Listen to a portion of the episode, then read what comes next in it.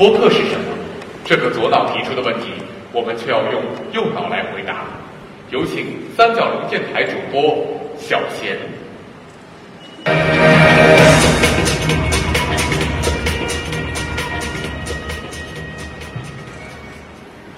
小贤，我不知道在座有没有三角龙的听众，但是很高兴能够今天跟大家一起分享。我是三角龙电台的小贤。呃，虽然不是软妹子，但是能算得上一个软胖子。谢谢大家。呃，今天我们想跟大家分享的话题是关于声音二点零的左右不为难。其实现在有很流行的一句话说，人人都可以做播客。我们先不来讨论这个命题的真伪，或者是有没有必要人人都去做播客。我们先来讨论一下什么是播客。在二零一零年十月份的时候，三角龙电台刚刚成立，那时候是由三个人来构成这个电台：一个失落的人，一个失业的人和一个失恋的人。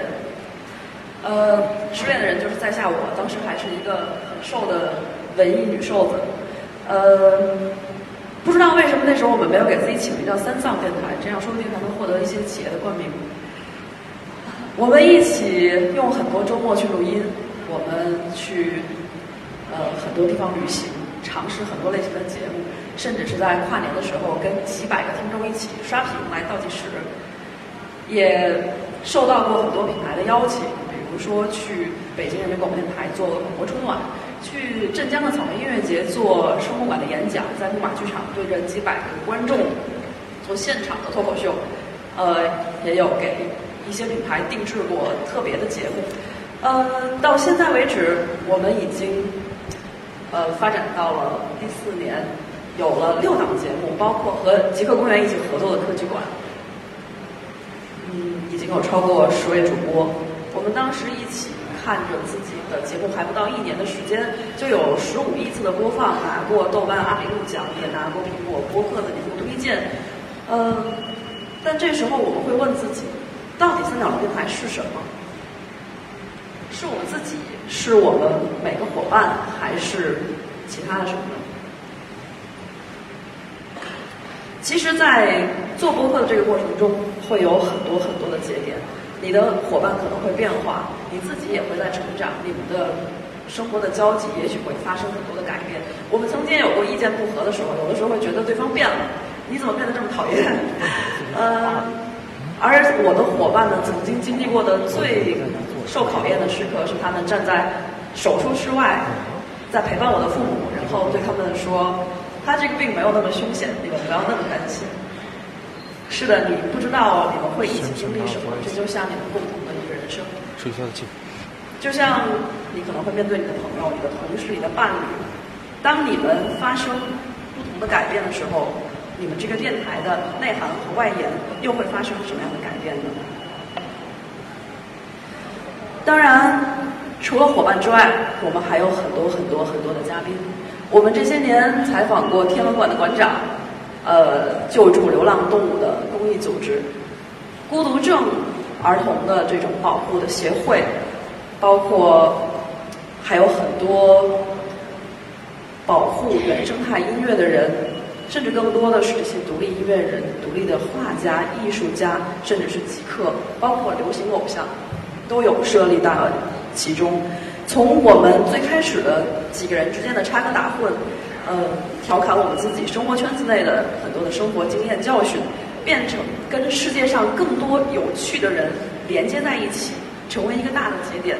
整个这个过程中，我们从我们的嘉宾身上获得了非常非常多的东西，可以说他们代表了这个时代非常多元的价值观，一些文化上的困境诉求，甚至是解决方案。我们有很多节目被。听众反反复复的去收听三次五次，甚至几十次，因为他们能够从这些嘉宾身上找到很多力量，甚至是答案。我们自己也是同样，而我们也在选择拒绝。其实，在这个世界上有很多很多的热点，每时每刻都在发生变化。我们有的时候知道它是什么，但我们会刻意的去离开它。嗯，以我们当中的一位成员为例，他叫王璐，是一位音乐制作人，制作过非常多的流行偶像的音乐的专辑。但是他在自己做音乐的时候，他选择了做耀乐团。耀乐团和三角龙电台是几乎同时诞生的，花了四年的时间才被人们认识到它的价值。在二零一四年的时候，耀乐团是苹果 iPad 全球广告代言人，也是 iTunes 在全球第一个推荐的亚洲的乐团。很多人这时候才知道他们的坚持或者他们选择的音乐品质意味着什么。而以我自己为例呢，我的第一职业，呃，是一个互联网从业者。我已经在这个行业从事了十三年的工作，目前在新浪微博，我们这个小小的团队在微博里做音乐、电影、播客垂直行业的扶持。呃，也有一点小小的成绩，比如说像大家所熟知的，二零一三年的帮帮风上头条，包括二零一四年我们用了半年的时间在微博上诞生的超过一百万的数字音乐的付费下载，呃和电影预售等等这些成绩。我其实知道微博上时时刻刻用户的活跃度是怎么样的，他们的关注焦点在哪里，什么是真正的热点，但是我们有的时候会。离开这些热点，为什么呢？我们来听一个热情的白羊座，他冷静地说：“有太多捏造出来的需求，被催眠的欲望，灌输给的消费，铺天盖地蜂拥而来。这永不停歇、高潮迭起、虚假的狂欢，通过眼睛、耳朵穿过灵魂，用廉价的荷尔蒙交换量产的多巴胺。我想让你停下来，停下来也不用思考。”只想让你们与网络热点保持距离。你可以拒绝选择成为这场大型行为艺术里的帮凶。于是我选择了播客。声音是最好的信息和情感承载，比视频更克制，比文字更亲切。穿越时空，让三角龙的诸位和你亲密相连。我们很少用夸张的音效和口气，很少放没有版权的音乐，很少讨论网络热点，很少好为人师说教。很少炖心灵鸡汤，为此我很骄傲，因为我知道跟我坐在一起录制节目的伙伴，个个都是有真情的人。声音连接内心，这玩意儿没法假装。什么样的人就做什么样的节目，听众一呼一吸都能听出你的真情假意。我想我们出于真情，看似任性里绝对是尘世的随性。这一年是我们学习成长和播客的过程，也是我们学习说话的过程。寻找被普遍接受的个性的过程，一定要再一次感谢正在收听的每一位唐三角，无论你在哪儿是谁，谢谢你们选择了还陪在三角龙的身边。时间会证明一切。是的，我们不想把世界变得狭窄或者是狭隘，我们也不想让那些会成为旧闻的新闻占据我们的时间。我们也不想去炖鸡汤，或者去做任何讨好和谄媚的事情。呃，建强是我们的一位主播，今天也是他在现场用红点在向大家呃做这次大会的现场的直播。他在录这段年度感言的时候，其实我们都是背对背的，没有人知道对方在说什么。但是恰恰他的这段观点，可能也是我们所有人其实真正想说的话。呃，除了我们的团队、我们的嘉宾之外，其实很重要的就是听众。我也不想把他们叫做是我们的粉丝，嗯，因为他们是一群非常有趣的人。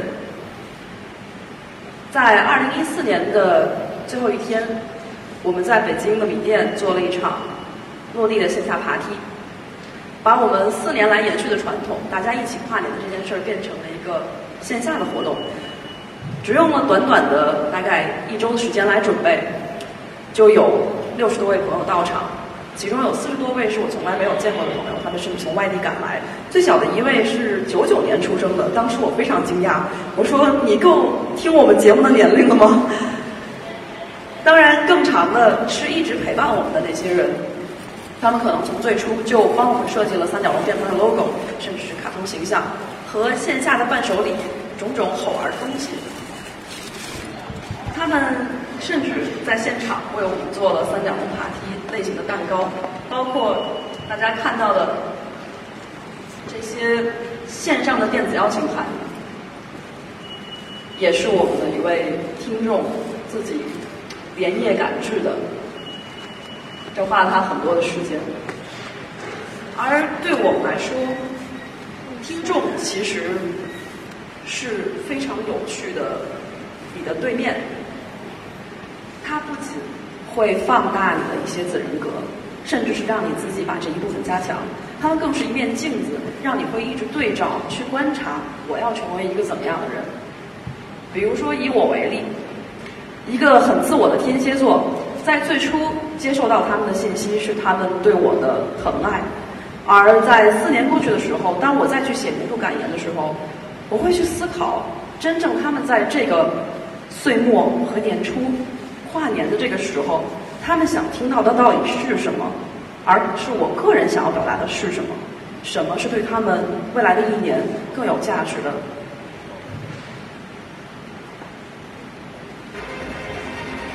距离录音还有不到四个小时。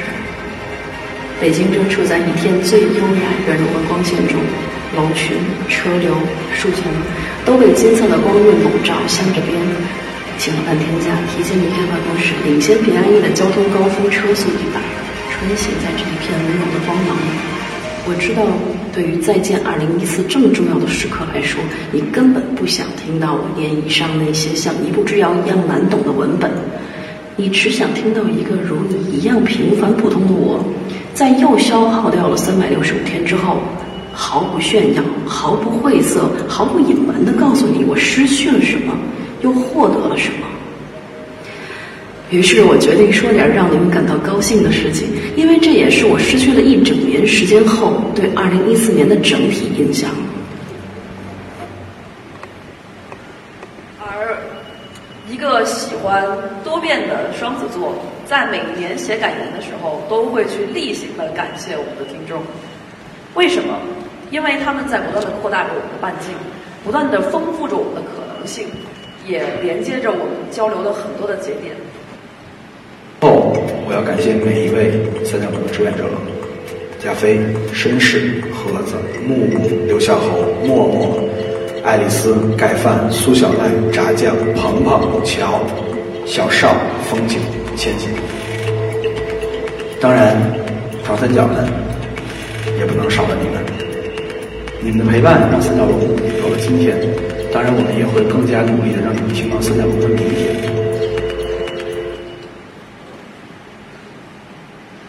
在认真的想了我们到底是谁之后，我们可能会问：那我们要去哪儿？就像《三体》里最喜欢问的那个问题：你是要给时间以文明，还是给文明以时间？看起来好像是一个很残酷的事情，为什么？因为直到现在，播客这个行业目前看起来，这个金字塔建的还并不是很稳固，很多内容本身，甚至是品牌本身，还像散沙一样，还需要给它更多的时间去孵化。我们在里边可以看到两条很清晰的路，比如说以我们的兄弟电台糖蒜广播来举例，他们最初就是在 BBS 里大家一起。约着吃饭，一起玩儿，一起在线下活动，开始发展起来的。而且他们创始的团队里边有酒吧的股东，有 club 的 DJ，有艺人的经纪人。他们在线下落地的能力上其实是有天然的优势的。所以在这里边误打误撞，他们找到了一条和品牌共同来落地的一条路，最后奇迹般的融资转正了。另外一条路呢？是我们的前辈 New Radio，这个团队里所有的创始人其实都是有二十年以上年龄的，呃，或者说是资历的老广播人，他们都是可以算是这个行业内的前辈，他们所知道的内容。跟整个行业来比，简直就是在云上。每期节目可能都是经过了长期的策划，甚至是试运行了很多 demo 试听之后，决定要怎么去做。所以一上架就会拿到苹果播客的分类的排行榜的冠军。而他们的资源和人脉又是充足的，他们却一直拒绝了像融资这样的事情，或者是往自己的广告里、往自己的节目里加入广告。虽然说他的广告投放平台其实已经做好了。我经常和他的创始人杨月老师来交流这些问题，他直到二零一四年的时候，才第一次由品牌赞助商冠名了中国播客大赛，我有幸成为了评委之一，跟他们一起来筛选节目，看他们精挑细选，去很有限的继续扩大自己的半径，挑选最优质的内容。可以说，他们是在以专家的角度、内容为王的角度来经营这条路。当然，我不觉得在这条往播客往前走的这条路上只有这两个选择，可能还会有很多很多的选择。但我觉得，在选择的过程中，可能向自己提出问题，用排除法更容易让自己发现什么是我不会选的，什么是我不会去走的。比如说，我们可能问自己的问题，包括如果不言名利的情况下，你能走多久？你擅长的和这个世界的交集是多大？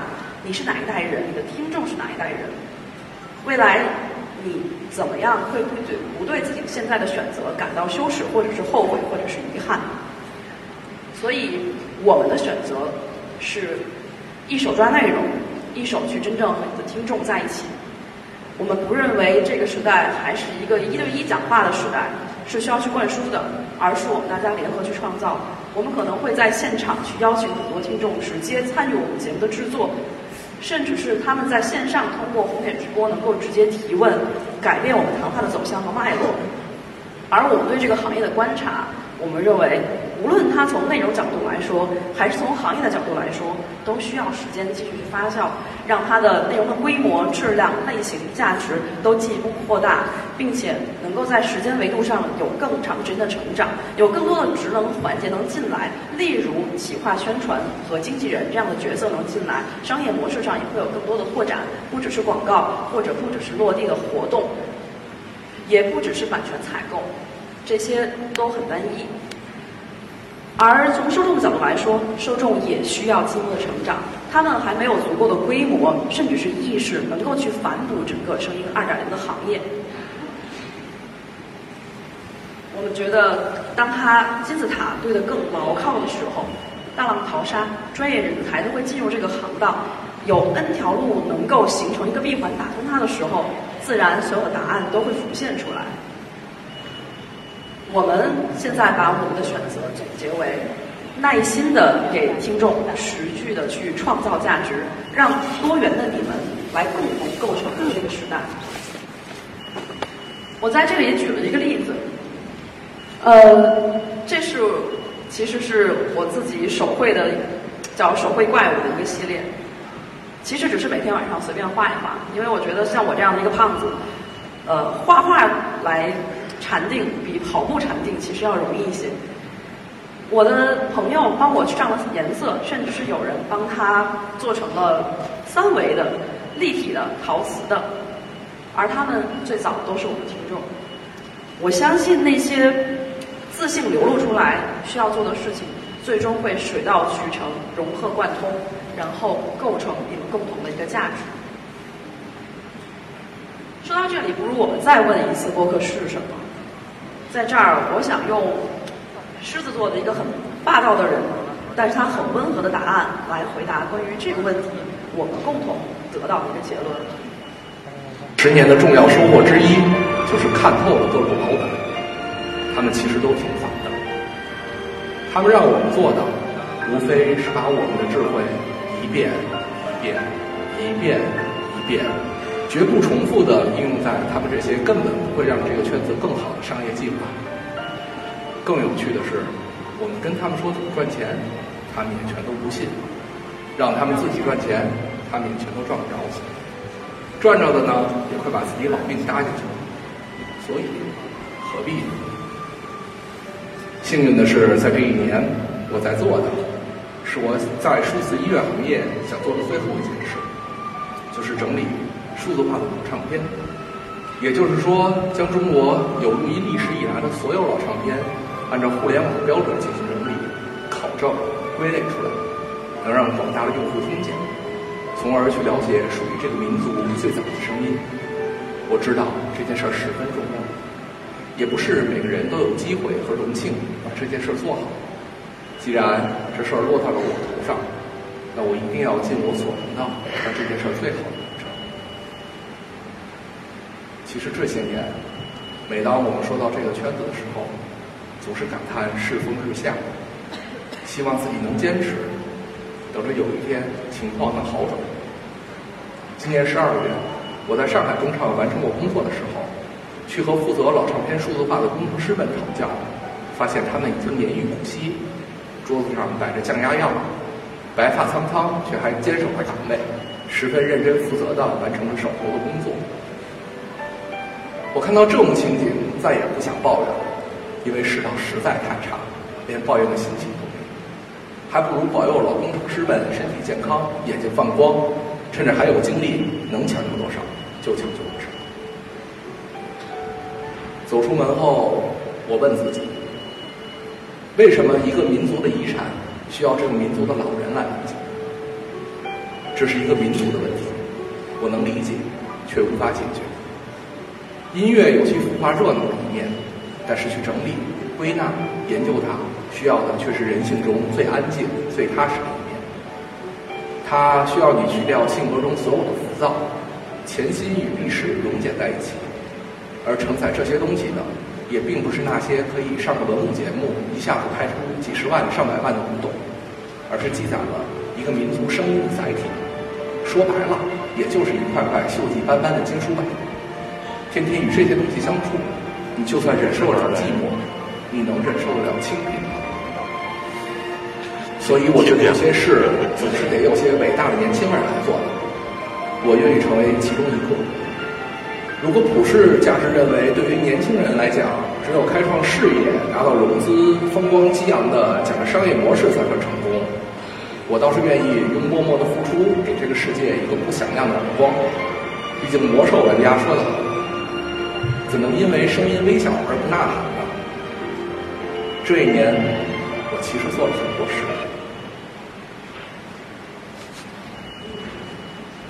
王家卫在开微博的时候，章子怡提醒他说：“在这里，只有自拍和自黑两条路，你要走哪条？”王家卫当时说：“哪一条是活路？”在问哪一条是活路的时候，我觉得答案很简单，就是那个你能走得更远的路。因为你还在走，说明你还活着。那关于能够走多远这件事情，我想我们的答案应该是这样的：在我们第一年的时候，我们曾经在节目里放过这样的一个节目，一首歌叫《Stand by You》。当时我们是想跟我们的听众一起，共同的互相激励、互相成就、彼此陪伴。在第四年的时候。我们放了现在这首歌，我想，关于能够走多远的问题，其实完全取决于你的性格。我们的答案是，有多远就走多远。谢谢大家。